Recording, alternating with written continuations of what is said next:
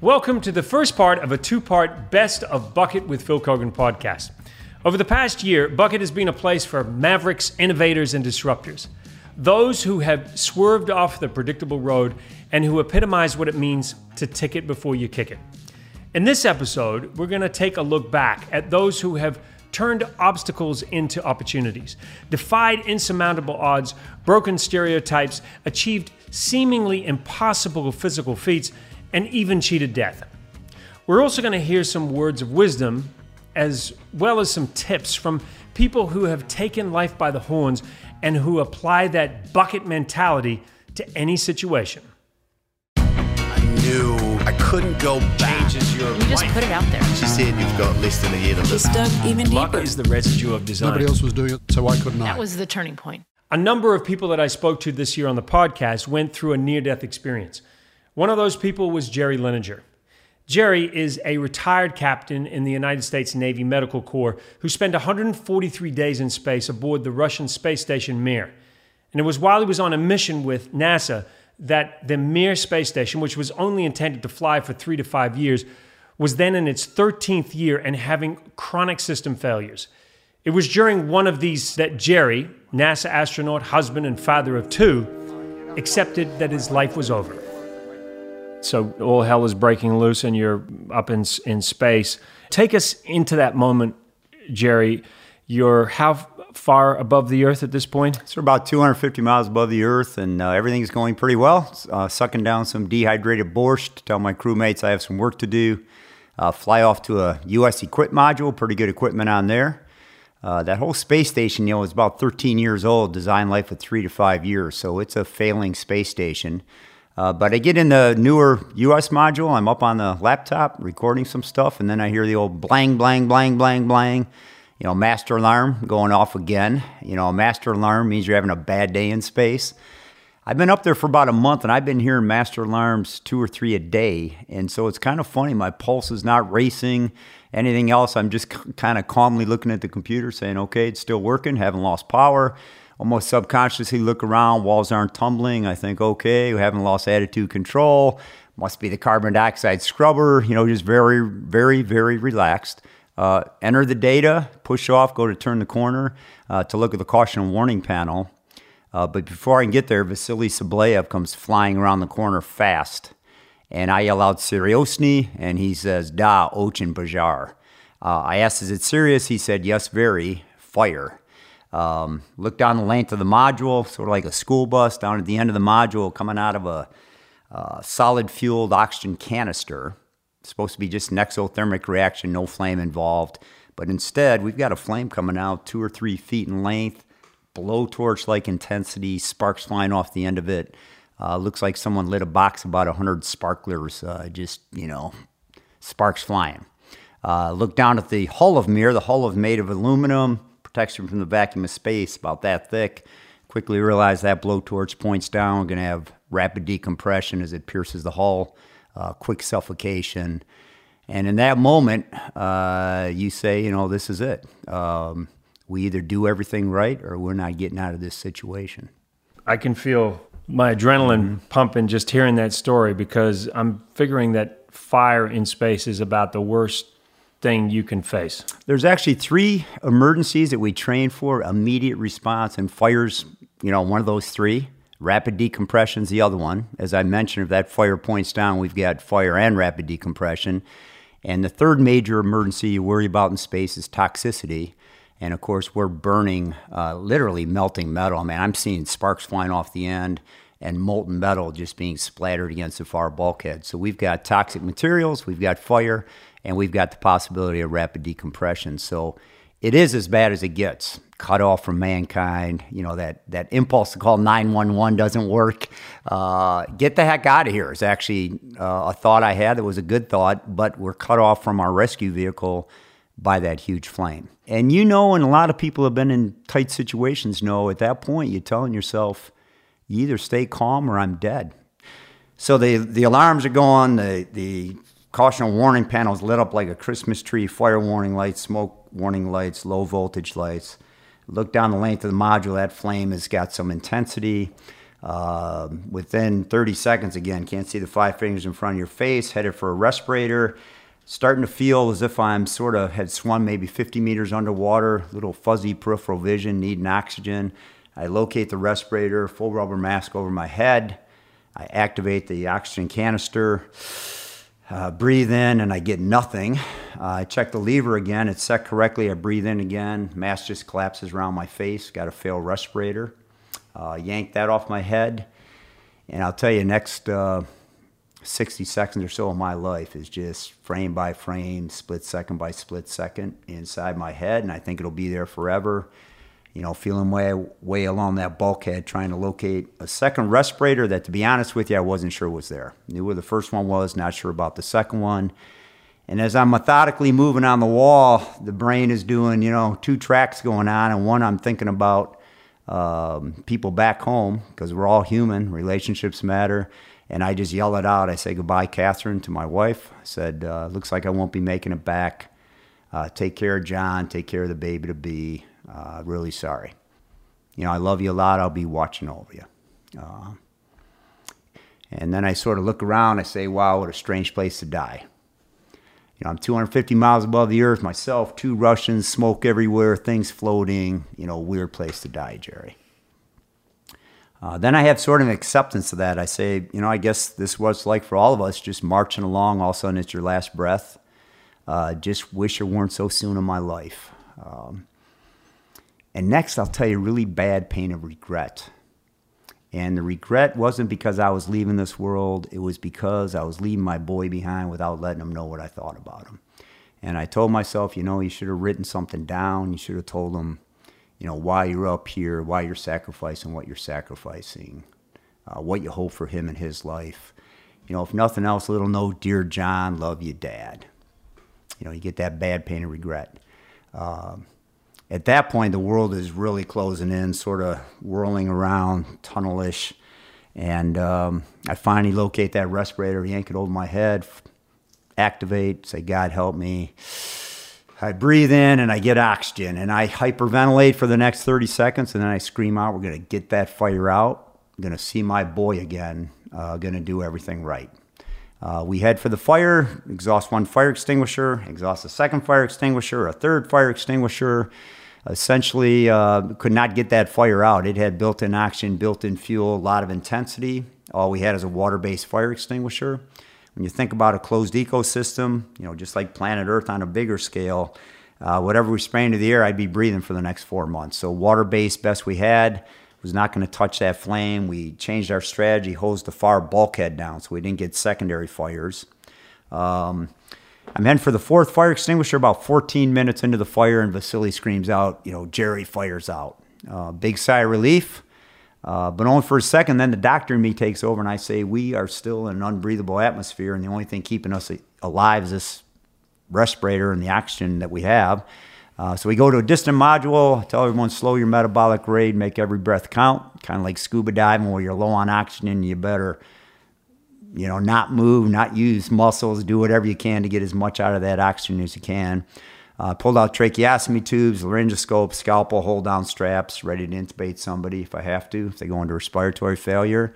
And then we just sort of waited out. And then we spent about 24 hours treating the burns, doing blood oxygen levels, listening to the lungs, assessing the damage, getting things stable. You know, went to bed, used to sleep on a wall, Velcro around me, closed my eyes and just like on any other great adventure, when you do something tough and you're done with it, it's done. You leave it in the past, and I slept like a baby. A remarkable story. Jerry believes that the only reason he and his team survived that day is because they remained calm, focused. And that was a key to taking control of the situation.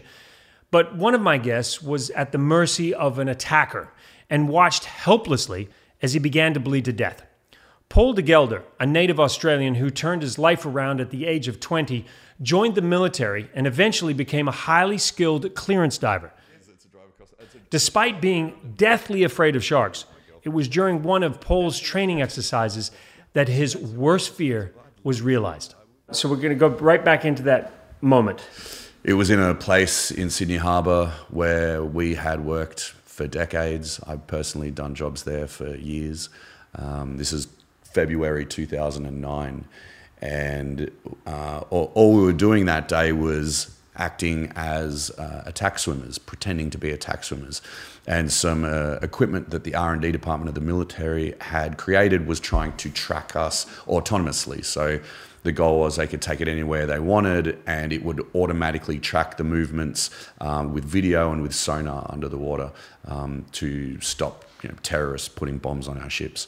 And so we were pretending to be the terrorists, and um, I was the second guy in the water. Uh, the the first guy just got out, and we were in a little black inflatable boat we call a Zod or a Zodiac, and I had a black wetsuit on, just a, a thin two three mil, uh, and a pair of black fins, and I rolled over the Zod and. I was just I was doing what we call finning. I was on the surface on my back, just kicking my legs. You know, pretty easy day. Just Sydney Harbour, eh, coming to the end of summer, so it's usually pretty warm. It was pretty overcast and you know temperate that day, and really wasn't thinking too much of the day. Uh, as I always did when I was in the water, I was thinking about sharks uh, because I, I was deathly afraid of sharks. Um, and I was just thinking it was funny because when we get taught to fin when we're going through Navy diver training, that we always have to do it with our arms crossed against over our chest. But I like to feel the water. I like to have my hands in by my sides, and because I'm not going through training anymore, you know, I'm an actual clearance, so I can do whatever the hell I want. So I'm just swimming along, I've got my hands in the sides, and I'm just thinking, if a shark attacked me, where would I be best to have my hands? If I had them down by my side, You were thinking this on the day. yeah. I was literally terrified of sharks. And being in Sydney Harbour, I didn't. I wasn't diving, I didn't have a buddy diver, I'm on the surface, which is where most shark attacks happen. And so this is for me a, a, a, scary sort of scenario. But as usual, I'm trying to put it to the back of my mind because I have a job to do, but I've got nothing to think about because I don't really have a job. Um, and so I think if I have my hands by my side and a shark grabs me, what's going to happen? And I'm thinking, okay, well, it might grab my arm and my body and pin my arm to my side, and then I, I can only fight off with one hand. And I put my arms across my chest. And I thought, well, if it grabs me with my hands across my chest and it grabs my torso, then it'll get both my arms. And so I thought, okay, probably better by my side. And I, I put my hands down and instantly turned around to make sure that I was still headed in the right direction. And I got this massive whack in my side and it shocked me back to re- what was going on. And I, I didn't really know, I didn't expect a shark because it didn't, it didn't hurt. It wasn't like 36 razor blades going into my leg. It was just a, a pressure, a very strong pressure. And so I turned around to look down and it actually took me a second to, to process what I was seeing because I'd never seen a dangerous shark before, let alone one that close to my face. And so I look down and I just see this gigantic grey head.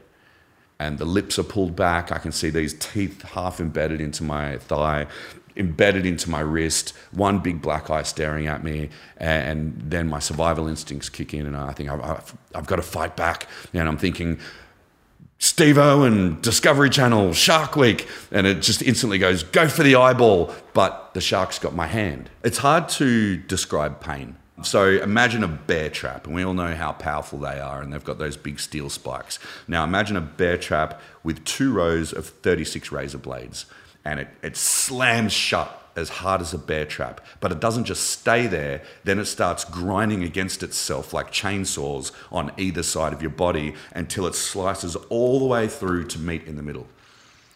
That's what that's that's what it was like. Eight seconds of that. No, it's not instantaneous. It's eight seconds of absolute. It's like a Saw movie And and and through the bone as well. through through the bones in my hand and through the whole of my hamstring. Um, didn't didn't hit the bone in my leg. It, it missed my femoral artery by a couple of millimeters. Uh, so I would have actually died if it had hit that. Um, so I'm you know I'm the pain didn't kick in until it started to shake me. I start I was trying to fight back. I was trying to push it off, and then it, You said you went for the eyes. I went for the eye, but I couldn't. I couldn't reach it because it had me by the back of the leg, and I was maybe an inch away. My finger was an inch away from its eyeball. So I put my hand on its nose and tried to push it off, but that just pushed the teeth of the lower jaw deeper into my leg. And so I, I cocked back to punch it, like, you know, punch it in the nose is what everyone tells you. But as soon as I started to do that, my blood must have drifted into its mouth. It must have realized that I could be eaten, and that's when it started to shake me. So all the power went out of my punch, and it was totally ineffective. It took me underwater, and the pain kicked in instantly. And I was in total agony. It, it brought me back to the surface. I took a quick gasp of air because I thought we were probably going to go back down, and we went straight back down, and it just kept tearing me to pieces. And I was, I'm in agony. I, I'm totally terrified because this is my, my worst nightmare, and I'm drowning at the same time. My, my lungs are starting to fill with water. I'm choking, and after about six seconds, I accept the fact that I'm going to die because there is nothing that I can do. You, you can't imagine what it's like to have a 600 pound animal made of muscle attached to you in, in an element that is not where you're supposed to be. You can't grab onto anything. You have no purchase. You're not on the ground. You, like you're totally weightless. This thing has you at its mercy.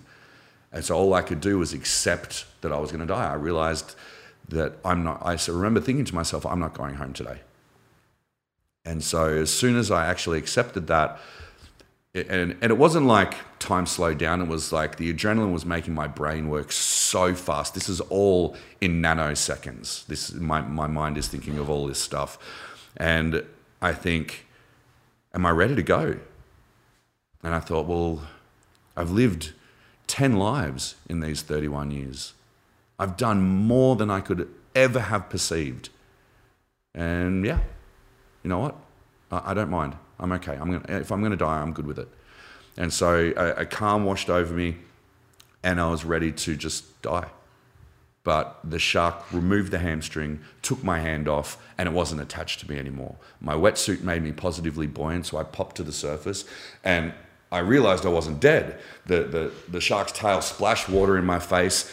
I saw my safety boat and I thought, shit, I've got to get out of here before it comes back. So I started to swim towards my safety boat. You know, the, all the, the, the instinctual um, uh, flight or fight kicked in straight away. I, I, I, wasn't feeling any pain at that point. The adrenaline was overriding that. Plus, I think the shark had ripped through the, oh, like 25 centimeters of my nerve. So I just couldn't even feel my leg. Uh, I didn't know what was wrong with it. I just couldn't feel it. So I start to swim, but my hand's gone.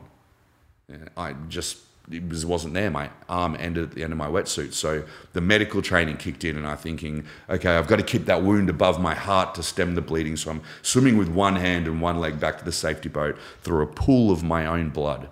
The guys said it was so thick they could actually taste it in the air when they were coming to grab me.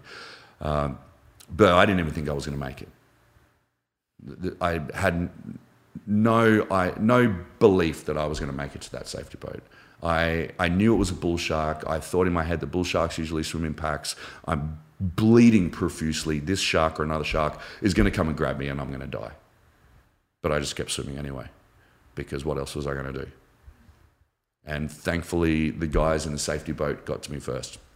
They, my body was in such a weird angle, they actually thought that I was snapped in half. Um, they grabbed me.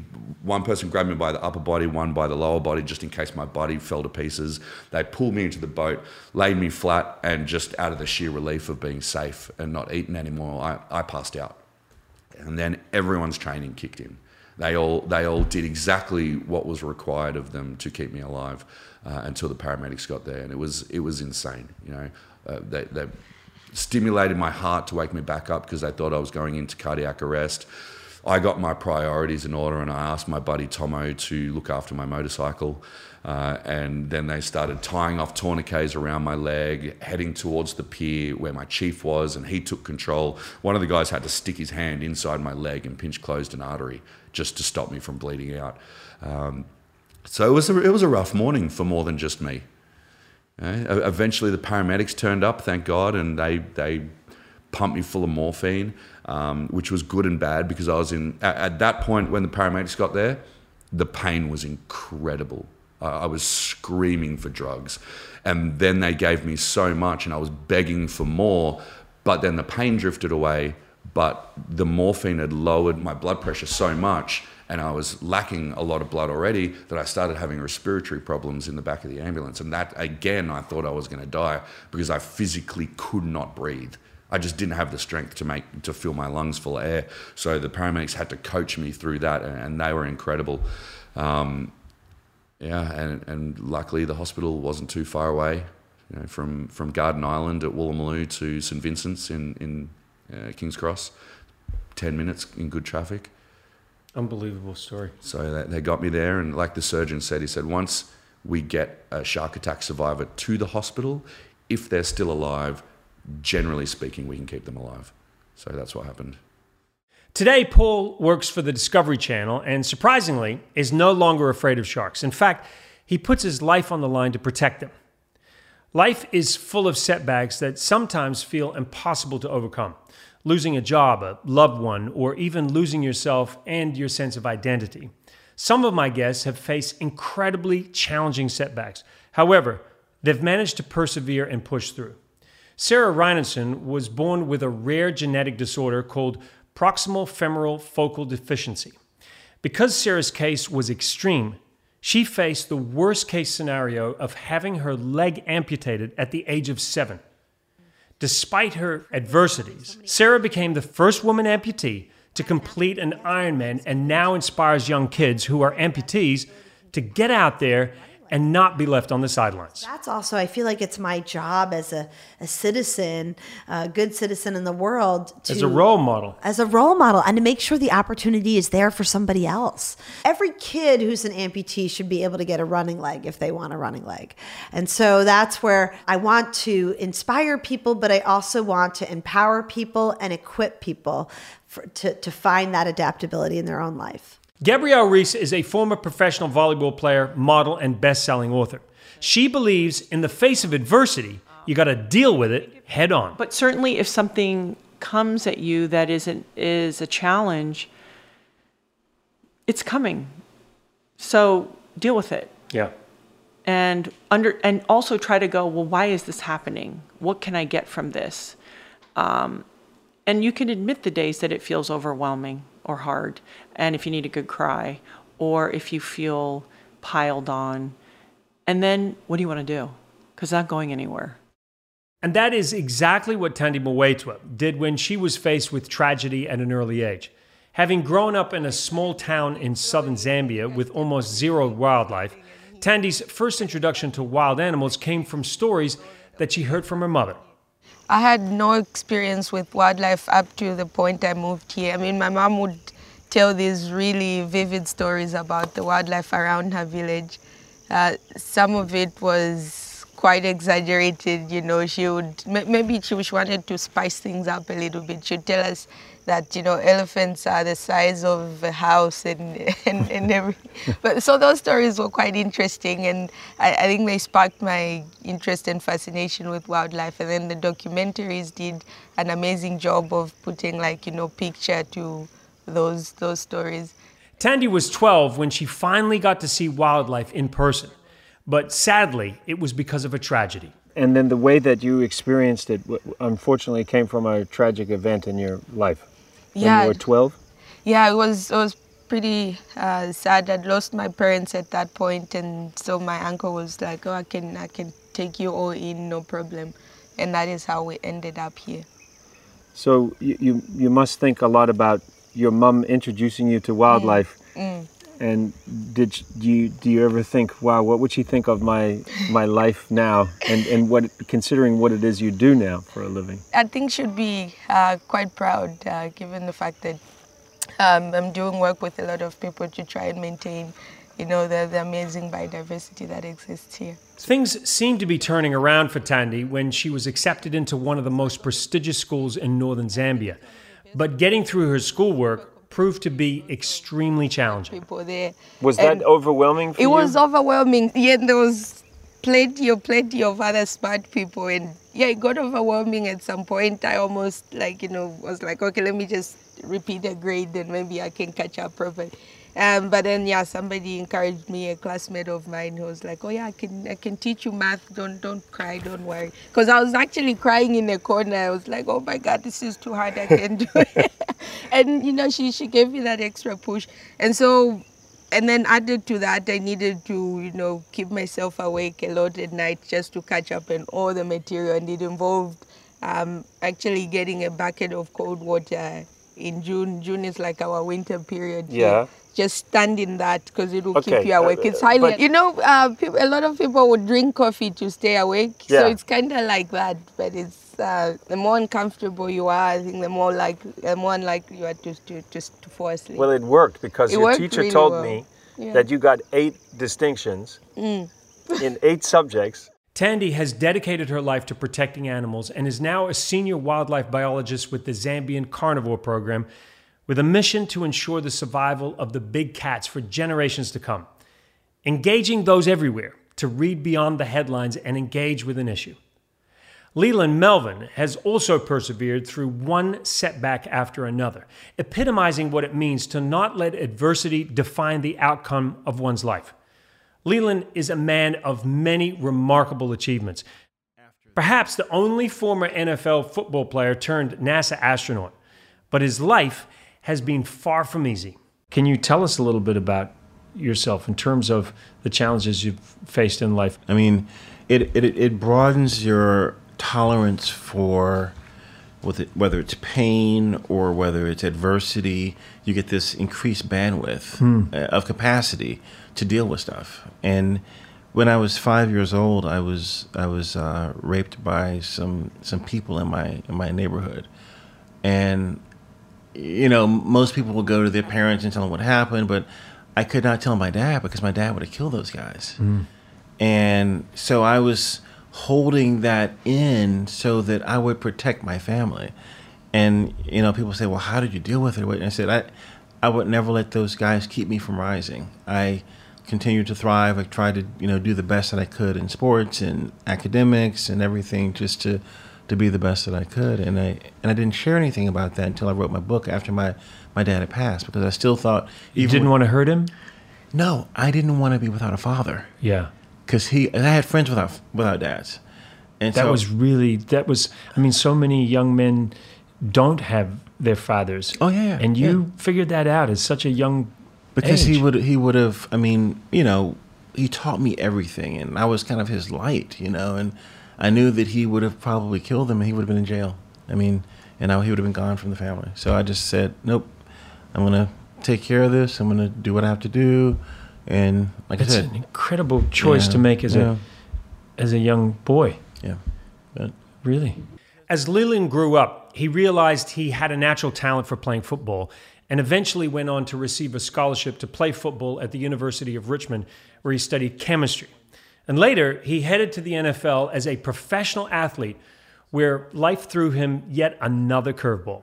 um, I graduated from Richmond in chemistry, went to Detroit, um, was there, pulled a hamstring in training camp, and then I came home. Uh, Dallas signed me for the next season of the Cowboys, and so then I started graduate school at University of Virginia. Dallas? Wow. Dallas Cowboys, yeah. Yeah. And then I, when I moved to Dallas, I'm still taking courses. So, catching footballs by day for America's team at night. I'm watching material science engineering, VHS video cassette recorded tapes, and I, I'm taking it, it would be hard to be dating and to have a social life with this kind of lifestyle. a little crazy. But um, but then I my football career ended when Danny White, the quarterback at the time, was throwing and threw me a pass that I went after and I pulled my leg again. Faced with a career ending injury, he turned to his other passion, chemistry, applying and then being accepted to be a research scientist at NASA. The idea of being an astronaut never occurred to him until a friend at NASA felt that he had the right stuff and then encouraged him to give it a go. Out of 2,500 applicants, Leland received one of only 25 spots in the program. And it was during a routine training exercise Leland endured yet another career ending blow. I'm training to do spacewalks, and to do that, we are submerged into a five million gallon pool that has a space station and a space shuttle underneath. And I have my suit on. I'm going. I'm being lowered into the water about 20 feet, and I tell the test director that the little styrofoam block that costs about two dollars is missing from my helmet. That styrofoam block is called a Valsalva pad, which allows you to press your nose against it to clear your ears, because obviously you can't. You can't reach in, Right, right, with this suit on. And I'm the kind of guy when I dive and when I do all my stuff, I, I need to clear. I'm that I'm that kind of person. So we get down to 20 feet, and from that point on, I tell the test director, to turn the volume up in the headset because I hear nothing but like garbled voices. And after that, I hear nothing but static. And so they take me out of the pool, they pop my helmet off, the doctor starts walking towards me, and he's speaking to me, but I can't hear anything he's saying. So I think he's, I'm like, why are you playing with me? This is kind of a serious thing, you know? And he gets closer to me and he touches my right ear and he pulls his finger back, and the, a river of blood just streams down the side of my face. I am completely deaf. And no one knew what had happened. They rushed me to the hospital. The surgeons, ear, nose, and throat uh, specialist from Houston Medical Center, he operated, went in, looked at my oval and circular windows, couldn't find anything wrong. And when I woke up from the anesthesia, I saw three doctors looking at me with this face of despair. And they said, We don't know what happened to you. Well, they didn't say that. They actually wrote it on the legal pad. because you could I couldn't hear. And you're so excited from going from the NFL to NASA, and now you're faced with yet another challenge, another big challenge, Right. life changing challenge. Right, right. I mean, I, I'm in the hospital and I have, uh, you know, coming out of this surgery, all my friends are around me. People are writing me these notes and don't give up, believe, you know, blah blah blah, and I can't hear a bomb drop. You know, I'm I'm I'm laying there, and about three weeks later, my hearing starts to slowly come back in my right ear. I'm completely deaf in this ear, pretty much. I get some low frequency, but um, I go home. I'm I'm recovering. My brain is now starting to rewire itself to hear for this right ear, and I feel nothing but ice picks going through the side of my head when That the pain is that from bad. the pain from the air conditioner handlers in Houston kicking on every five minutes because it's always hot in Houston, right? yeah. And so I'm laying in bed with earplugs and noise canceling headsets to block out this pain. I think that was one of the things that gave me a much higher threshold for pain because when your brain is like just getting slammed with noise. Well, just your the idea that you're talking about what it would feel like to be poked in the ear with Right. an ice pick not in the ear, in the brain. in the brain. It's like going through my head. Oh. And I just feel this sharp pain. And eventually that subsides, and eventually I get this hearing back, and I start driving and start doing things and getting reincorporated back into society. But that was a that was a very painful process. I'm just trying to think of what those three weeks were like, waiting that out because th- at that point you've got no you've got no guarantee that anything is coming back. Did well, you? they well they told me that I would never fly. First of all, I mean they kind of So, of okay. You're not going to fly. So what am I going to do as an a, a partially deaf astronaut? What is going to be my function? What is going to be my role? What will my job function? You know, and and uh, I went to work in education at NASA NASA headquarters, and that's when the Columbia accident happened, and I had to go and console the parents.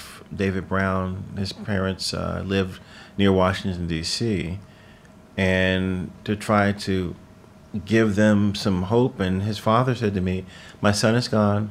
There's nothing you can do to bring him back, but the biggest tragedy would be if we don't continue to fly in space to honor their legacy. And I'm not flying because I'm medically disqualified. Yeah. And so we fly to the different memorial services around the country. And the chief of all the flight surgeons is sitting beside me on every takeoff and landing. And he's taking notes. And he watches me clear my ears because now I can clear my ears. And he signs me a waiver to fly in space. On February 7th, 2008, Leland did just that as he flew into space on the 24th shuttle mission to visit the International Space Station. It's an incredible story of perseverance and determination. Something that Leland said and that he learned from visiting space that really has stuck with me is that when you're up there, you don't see any borders and you realize how truly connected we all are on this planet. That we need to really take care of this planet. And since the Bucket Podcast has begun, I've been fortunate enough to meet three astronauts, and they all said the same thing. When I hear their stories, they all say that they have this perspective on life. Like Mae Jemison. Now, Mae Jemison is the very definition of a maverick. She was the first African American woman to go into space when she went into orbit around the Space Shuttle Endeavour on September the 12th, 1992. For Mae, her desire to become an astronaut didn't come from wanting to be the first woman of color in space. It was just simply that she had this passion to be an astronaut, period. To Mae, she had decided that she wasn't going to let anything get in her way. No one and no how was she not going to go into space? And I would tell people that I assume I'd go into space, and I had teachers who believed me. But during that time, there were no women astronauts in the United States. Valentina Tereshkova had gone up in Russia, and was, people that was quite early on too. No, 63. 63, 63. which is what 20 years before the first. Sally Ride, yeah. Wow. Yeah. So so I knew that as a little girl. Yeah. But even if I didn't know it, I was I was this adamant women's liberal as a little girl, right? Yeah. Like a seven, eight year old going around telling people, uh uh no, this is the way it is. But when people tried to tell me that there were reasons why women didn't go into space, and even my dad or somebody might try to tell me the things, I was just like, y'all wrong. it's just not true. Yeah. And so I just didn't believe it. The one thing I always talk about is to don't just look at the obstacle. So sometimes we get stuck looking at the obstacle and trying to make it go away. I always say, what is it that you want? And then figure out how to get that. That obstacle might that might have to hang out by itself, but I'm going to go over here on this other side, right? Yeah. I may have to do this a little bit differently, but I'm going to still get what I want. I used to keep the word purpose in front of my desk at NASA so that I knew why was I there? I was there because I wanted to go into space. That's, that's the reason I was there. So whatever happens, what was my purpose? I wanted to go into space. What do I need to do to make sure that I go into space? The idea of not necessarily facing obstacles head on, but finding a way to move past them is shared by National Geographic explorer, engineer, and technologist Albert Lin. He's been described as a 21st century Indiana Jones. Albert and his team were on a mission to uncover the tomb of Genghis Khan. No easy task, as the tomb was believed to be located in a sacred place in Mongolia, a highly restricted no go zone. All right, so you get there, there's resistance. People are thinking, yeah, hey, Albert Lin, man who wants to ride away on a horse into the sunset, this is great that you're here, but we don't necessarily want you to go into this sacred place. It's it it's it's special to us, and who are you to be here doing this? So how do you then get to the point of being able to Get get their trust and get that access? How does that happen? You know, it comes down to just and does a it involve moments. alcohol? yeah, definitely. There's lots of bottles of vodka. No, there is. Uh, there's definitely one particular moment that I can think of where it was a turning point. Okay. Um, you know, there's many of those little moments like, like that lined up to make it possible. And I finally get this first little grant uh, from Nat Geo. Uh, it was A dream come true. Dream come true. And and I and I'm I'm not vetted at all, basically, right? Not, I mean, not by I am vetted by Nat Geo as this academic, but in Mongolia, nobody had ever heard of me, and and I'm some young kid that came out of the West to, with a Chinese last name to do this thing, and they're like, what the? And there was this one moment where you know. And it was just such a shit show getting into the country because everybody's flights were all changed, messed up, and in the middle of that, as we're about to land, I'm in a layover and I get this message from my who's supposedly going to be my main collaborator out there, this really sort of veteran academic, who says that uh, the whole thing's off. Uh, that I, my budget for the expedition was was was almost uh, insulting to the country. Uh, that that this to to launch a search of this magnitude for something this important with this ragtag team of of young unvetted scientists with with uh, you know a, a pretty small discretionary budget was just unacceptable. Go home. And I'm landing, and I've just given a year of my life, my first grant ever. Everything's on this moment, and and I've in three hours I'll show up in the capital with no collaboration. And and not only that, he was supposed to set us up with our house and everything else, and pick us up and like get us all there. Nothing. I got nothing. So I land, and I'm just on my own. Like I'm, I'm just a tourist in the country with nothing. What is going to happen? So finally, I, I quickly I scramble and I get a hotel room. And I have I I, sh- I sort of get the other team back to like as they're all landing one by one into this hotel room, and we start having these little incremental meetings where we're opening up the door again. We're saying this, you know, we're here. You said we're going to collaborate. Let's talk. And the first couple of meetings, I mean, it was to the point in which they were we're sort of sitting there having tea with this minister of culture or something like this, and halfway through he'd stand up, take his cup of tea, and throw it on the ground and walk out and slam the door. I mean, that's how bad it was. It was that's, not going to happen. That's pretty bad of it. Yeah, it was. It was Yeah. like all this, all this time, all this moment, all this, all this hype. I put everybody's belief in me, and now this is that moment. Uh, and I remember at that exact moment the the feeling of rejection and and failure. You know, like this just sort of like gut wrenching feeling of how could I have gotten this close and then failed? And I- and we went out to the to the hotel and we sit down for a beer and I was amongst my friends, you know, my closest friends uh, who had just believed in me for a year, and we literally had this conversation where we sat there and we said, you know what? We just have to will this thing into reality. We're just gonna we're just to take everything negative that comes out of the next meeting and just judo move, like just judo move our way around it and throw something positive in response. Like we won't even acknowledge what they say if it's negative. We'll just be like, "Oh, We're gonna ignore the cups being smashed on the ground. and then just be positive. Move for- move. Yeah, like, wow, that, that now you can clean Wow, the was really floors. cool. Yeah. Anyway. and we have this chance to do this thing that's going to change the world. And that's going to that's to change our understanding of this incredibly important culture that's part of our our collective history and boom boom boom. And from that exact moment forward, it was like the entire the entire momentum just shifted. It was just that conversation. It was like, okay, this is our strategy now. Instead of confronting the negative with a response to the negative, we'll just judo move it, move on, be positive. That's it. Just like just just move it. Just go through it. Just get past it. Just go through every meeting one after the other. Boom, get past. Boom, move through, move through, move through, and then within four days later, we're packing these massive military trucks provided by the Mongolian government to go into the center of this forbidden precinct that hadn't been traveled to for 800 years by decree of Genghis Khan himself, that people like Marco Polo had written about in their legacy stories. This place that nobody could get access to. We were going. Incredible. Yet, after all they went through to get to this moment, they found themselves in an incredibly dangerous situation. A lightning storm had broken out. All around Albin and his team, these huge trees were being uprooted and they were falling down around them. you know, in the midst of storms, the worst torrential storms in 40 years, they say, that are just coming through and flooding these valleys, and then we're and we're driving these huge trucks up through these rivers that are covered in quicksand, and like you know, there's there's these swollen swollen rivers that we have to cross with these huge trucks and all these horses, and the trucks get stuck over and over and over again. So we go and get all these horses, and we have to scout ahead, and we finally make our way up to the top of this peak, snow-capped peak, and at that moment, the storm comes whipping through sending this down inside of this mountain. And we're just sort of scrambling to get down there after surveying this thing. And these trees are toppling down. Boom boom. And we get down. And it's like ah.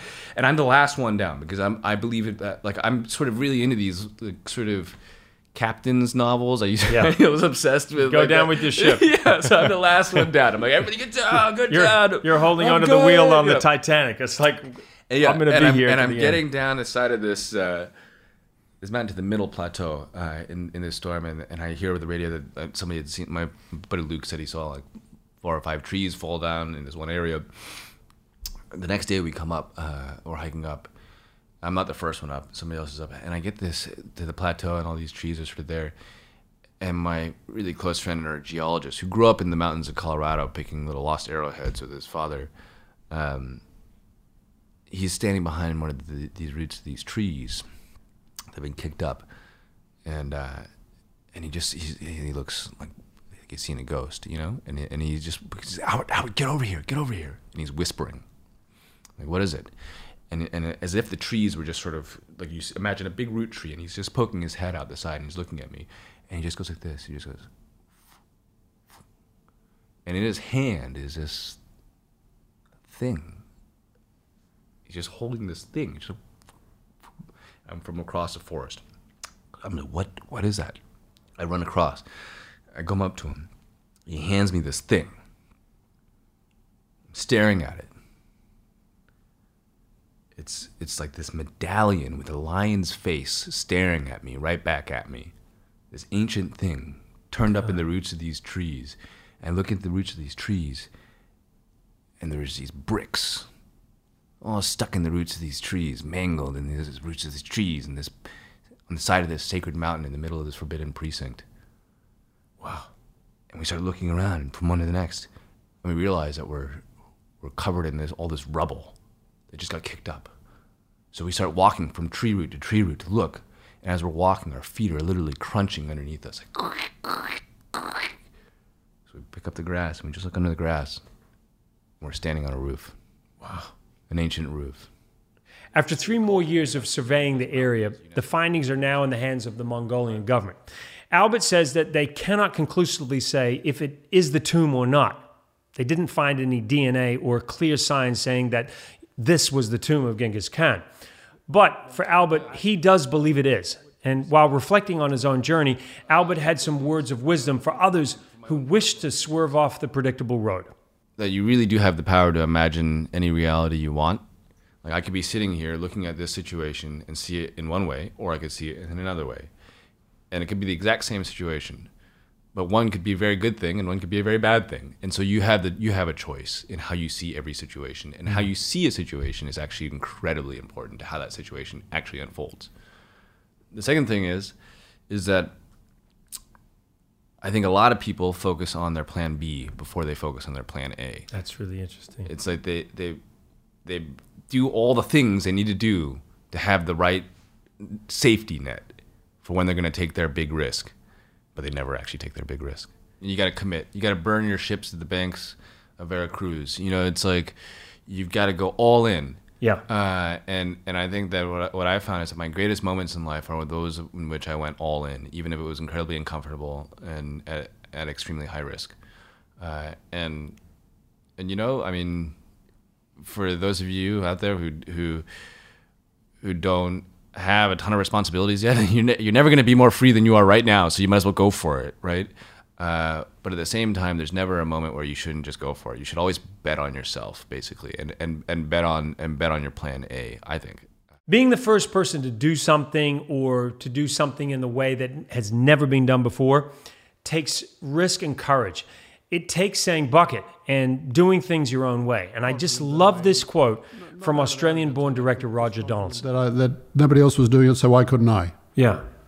And I knew But I, you have to have that edge, Yeah, don't you think? No, I, you have I to- mean, and I was prepared to put my own money into these projects, and I which think is so. the biggest no-no ever, Roger. right? Like everybody tells you, don't ever do spend that. your own money on a, on your own movie. Right.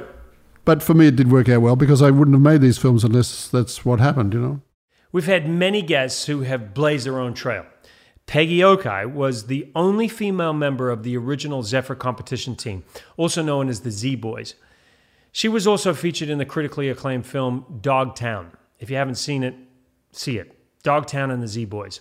Peggy and the rest of the Z Boys changed the entire skating community with their unconventional surf like style, creating a culture of skateboarding that is still well known today.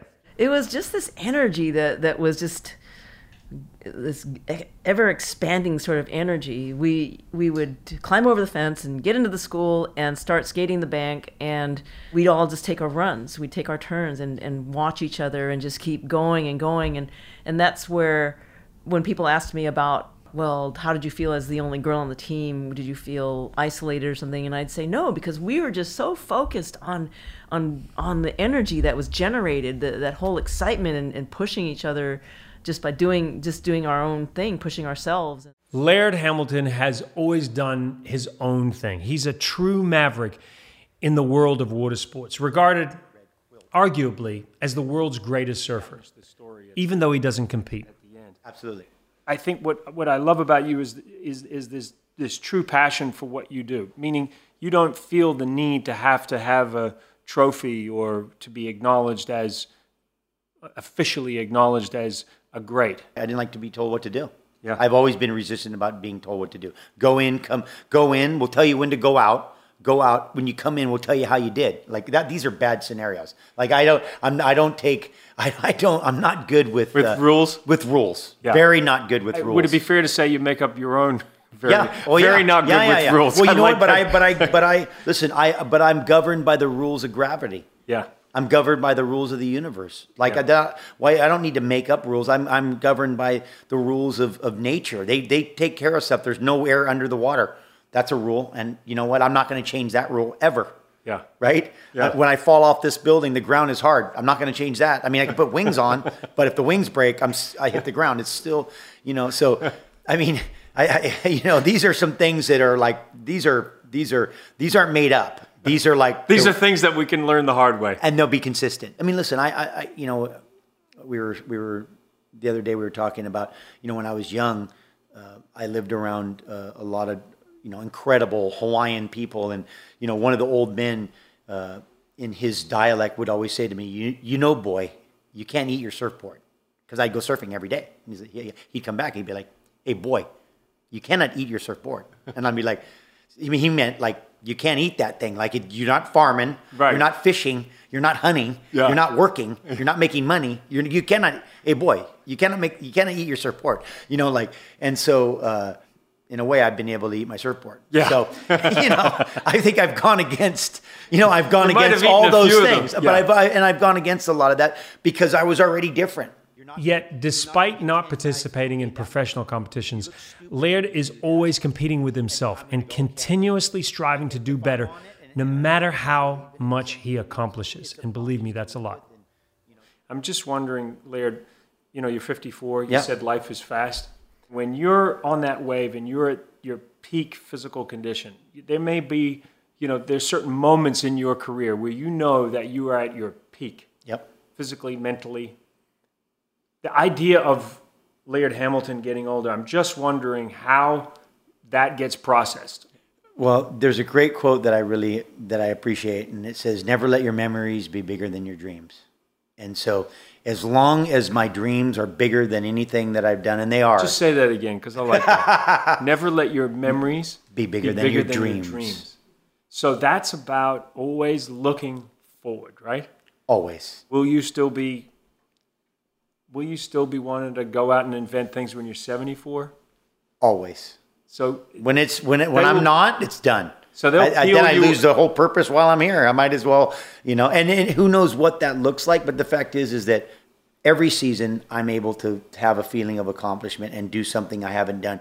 Laird Hamilton, who co invented the now widely popular tow-in surfing, is now credited with successfully riding the heaviest wave ever and continues to push himself further and further. Who knows what he'll dream up next? But whatever it is, I can tell you he will be doing it his own way.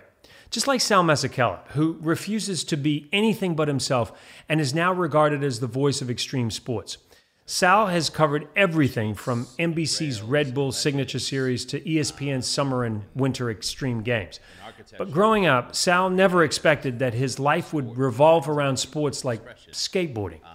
What drew you to, you mentioned skateboarding, what drew, drew you to that culture? What was it about that culture that made you want to be a part of it? When I moved to um, New England from New York, I was around 14 years old. Mhm. And it was a real culture shock. I grew up in New York City. I grew up in a really multicultural environment inspired by the arts. And I suddenly moved to a very working class New England community um, where there weren't really anybody, there wasn't really anybody who looked like me. So diversity wasn't really a thing. And I experienced sort of very interesting layers of ignorance based on like lack of knowledge and then just sort of like weird racism. And in a school that where I kind of felt like a, a Martian at times, it was ironically the skateboarders, the four or five super punk rock skateboarders who had like, you know, a thousand safety pins in their pants and mohawks and dressed weird who were the most embracing to me. They were the kids who made me feel like I'd hang out with them. And this one kid, Scott Forbes, one day um, asked me if I wanted to learn how to skateboard, and I was like, "Yeah." And he gave me a skateboard, and I would I didn't dress like them, but we loved this skateboarding thing, and they give me magazines, and I fell in love with skateboarding, and so that's how I first got skateboarding was as like this way of acceptance into this town where I didn't really know how to fit in. Towards the end of his high school, Sal and his family moved to Southern California, where he continued skateboarding and then discovered surfing. This is when he really became more aware of the discrimination that he faced, not only from his community, but even some of his friends. There's so many people that do experience prejudice, and there's so many people who are feeling like they're fighting and that they're different. So, what did you what, what have you learned? What are some lessons that you've learned that you could share to other 16 year old kids who are feeling like on the outer? I went through a period when I first moved to California where I'd be quiet when people would make racist jokes around me. It was easier. It felt horrible. Be dying inside. But I went through a period, probably for like a year, where I just I just wanted to fit in. And it hurt so much. And I remember the day that I finally said no more. Someone had made a joke about like it was late at night and I was one of the last guys out. And they they'd sent something to the effect of like, we were looking for you to smile so we could see you. Oh boy. And I just remember just barking, just being like, you can't talk to me like that. And here's why. And then I just read them out a laundry list of all the racist shit that they said or did every day. And that that wasn't going to stand anymore. And then it would be like, but you know, we're not trying to be, but you are. And from now on, every time, I'm going to let you know. I know you guys don't dislike me. I know that you're uncomfortable because you don't know anything about me and you haven't chosen to like want to know. So this is how we're going to talk about it. I mean, there were people who would say to me like, "Hey man, you know, it's really cool that you surf and you do what we do because you know, you're not like a regular black guy. You're more like us." Mm. Changing the mindset of those people sitting in that room can happen in a teachable moment like that one time. One This is a thing that takes Yeah. years. Sal continued to surf, skate, and snowboard. Instead of going to college, he worked every job under the sun, including an internship at a skate magazine, answering phones. Sal's big personality quickly made him well known in the extreme sports community. When he finally got his big break as a sideline reporter for MTV, he broke all the rules for what was expected from a conventional on air talent. Sal didn't want to just fit in, he wanted to do things the way that Sal could only do them. Is that, so is that advice, Sal, that you would give to young people? Just like the, the idea that you, be yourself, be true to yourself, blaze your own trail. Don't like th- those guys, those surf guys that kind of implied that now you were fitting in with their world, and you kind of very quickly made it known that no, no, no, no, I'm Sal Masekela and I am my own person. Is that something that you would say to young people? I would say people always ask me the number one question that I get in my DMs or emails or that people say on my site is how can I do what I love? Yeah. And the number one thing I say is be yourself. People always ask me how to be on camera. I'm like, you, Be yourself. You got to be yourself. and and bring whatever it is that's unique about you, to it. And and I think that's no one has what you have. right. Don't and that's to- what you have to sell. That's it. That's it. And that's scary. Yeah. Because you got to believe that. And it took me a very long time to get to that place. And then even learning the dance at that corporate level, once it was like, you can't be some, some rodeo clown out with the athletes at night and then try to be this guy. Like ESPN, at a certain point, they were like, we'll fire your ass. Mhm. Like, yes, you're. So you have to work out where the parameters are. I had to learn how to become a professional. Yeah. That took years. Um, but fortunately, I'm still learning actually. But fortunately, I I think I had a skill set that allowed me to get away with murder in the beginning. Yeah. And then once I learned how to capitalize on the natural skill set and actually become a professional, that's when it became fun because then it was like, okay, every time I come and do this, Yeah. I have an opportunity to be better. The goal of the Bucket with Phil Keoghan podcast is to inspire you to get the most out of life. It's a chance to connect with innovators, entrepreneurs, and mavericks. Those who prove that making bold choices, ditching the excuses, and refusing to take no for an answer will allow you to realize your biggest dreams. As in, tick it before you kick it. I want to end part one of this two part best of Bucket with Phil Keoghan podcast with some great advice that came from Sal Masekela. What do you say to people to avoid getting put in that box? um, to wake up every day and know that there is no box to, to really believe that that you don't have a box that you're not limited by the manner in which society might look at your you know your dimensions Mhm. of who you are and say okay you need to be here and this is the this is the place that you exist know that you're able to be like thank you i enjoy this place i'm also going to walk across the street and see what it feels like to be over there because i like what's happening there You can watch this podcast online at philkeoghan.com and let me know what's on your bucket list. You never know, you might be my next guest. Don't forget, ticket before you kick it.